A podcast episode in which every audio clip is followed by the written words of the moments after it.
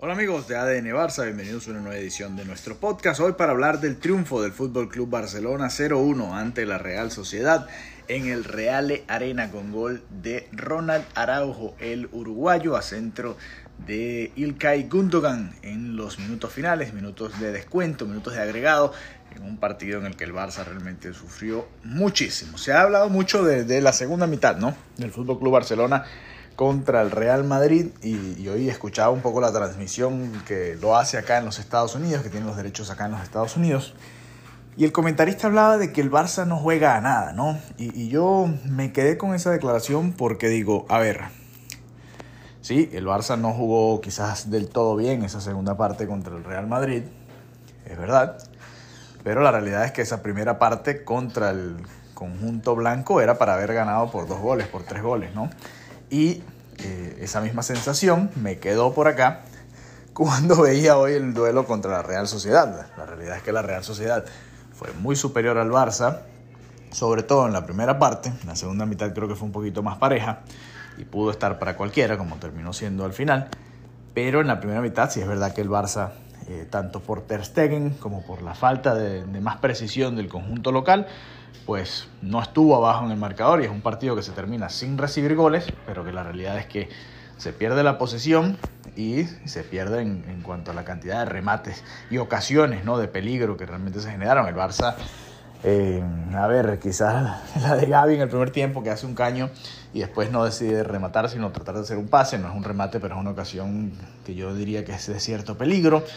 Eh, y de resto en la segunda mitad le costó mucho, ¿no? Un remate al arco de Fermín en la primera parte, pero en la segunda mitad realmente le costó transformar las eh, posibles llegadas en ocasiones.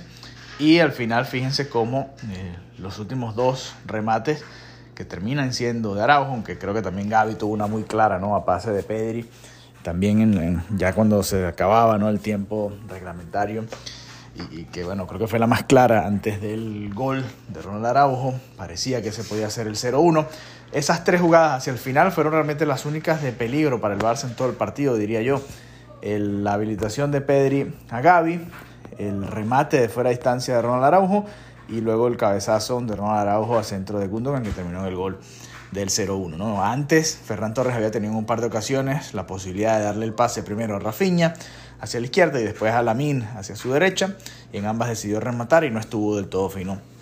Ferran Torres, en un partido en el que se consiguen los tres puntos, pero que sí deja cierta preocupación porque realmente la Real Sociedad, el rival, que es un rival de Champions, ojo, eh, pues en mi opinión fue superior. Varias conclusiones que estaremos ahondando un poquito más junto a Mariana Guzmán el próximo lunes, en nuestro episodio regular de ADN Barça Podcast, tienen que ver con, uno, el Joao Cancelo como, eh, no como lateral, sino como extremo, interior, como se le quiera decir, delantero por derecha, cualquiera que sea la demarcación que usted le guste y que haya visto en estos partidos, la realidad es que contra el Real Madrid no fue factor, contra la Real Sociedad vuelve a dejar de ser un factor y creo que o Rafinha o Lamin Yamal son mejores en esa posición. Si eh, Xavi quiere jugar con Ronald Araujo, va a tener que hacerlo de central.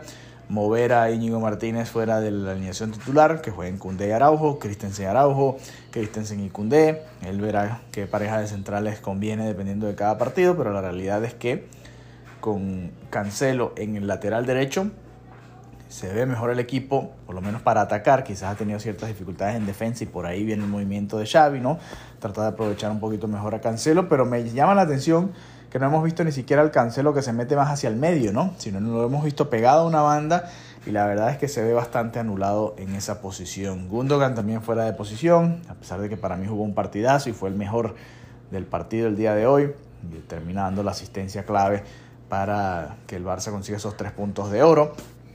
Eh, pero se nota, ¿no? Que por supuesto esa no es su posición natural, quisiéramos verlo un poquito más cerca del área, aunque también es verdad que Gaby y Fermín se han ganado a pulso, ¿no? Sus puestos en esos lugares. Hoy vimos nuevamente a Pedri, vimos lo que puede aportar Pedri, dio un pase gol clarísimo a Gaby, además ayudando en defensa y, toda la entrega y, la disposición que tiene para, para aportar al equipo, así que Pedri Vamos a ver si vuelve a ser titular entre semana contra el Shakhtar, cuando el Barça visite ¿no? allá al conjunto ucraniano, y Alemania en este caso, y pueda tratar de asegurar la clasificación a los octavos de final de la Liga de Campeones de Europa. De resto, creo que Ter Stegen nuevamente volvió al nivel que le conocemos. Para mí en el clásico pudo hacer más, sobre todo en el primer gol de Bellingham.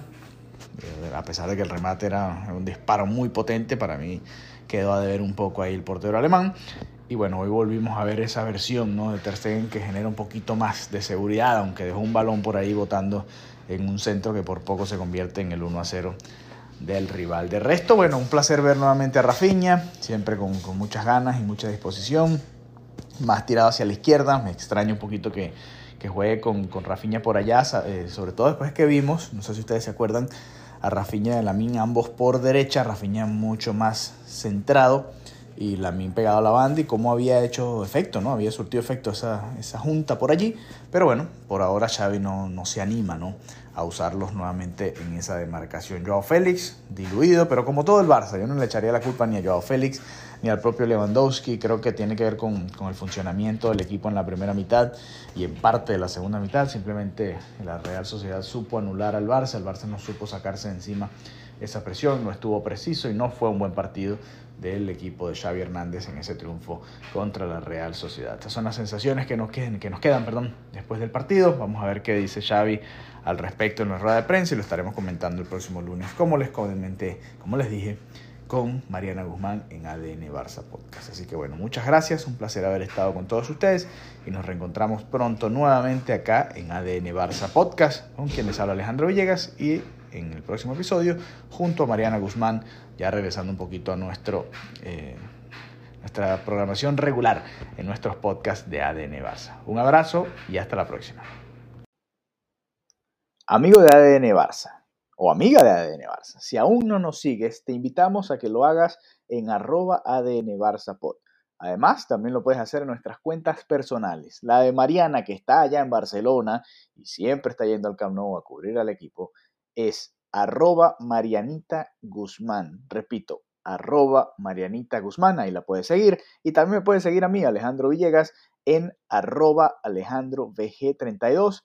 Todas estas cuentas, tanto en Instagram como en Twitter. Así que ya sabes, si quieres mantenerte al día de toda la actualidad del Fútbol Club Barcelona y todo lo que va sucediendo, que es bastante alrededor del Barça, pues nos puedes seguir en estas cuentas y además de escuchar nuestro podcast, ver lo que vamos comentando día a día con respecto a la situación del Barça en diferentes aspectos de la vida futbolística del club.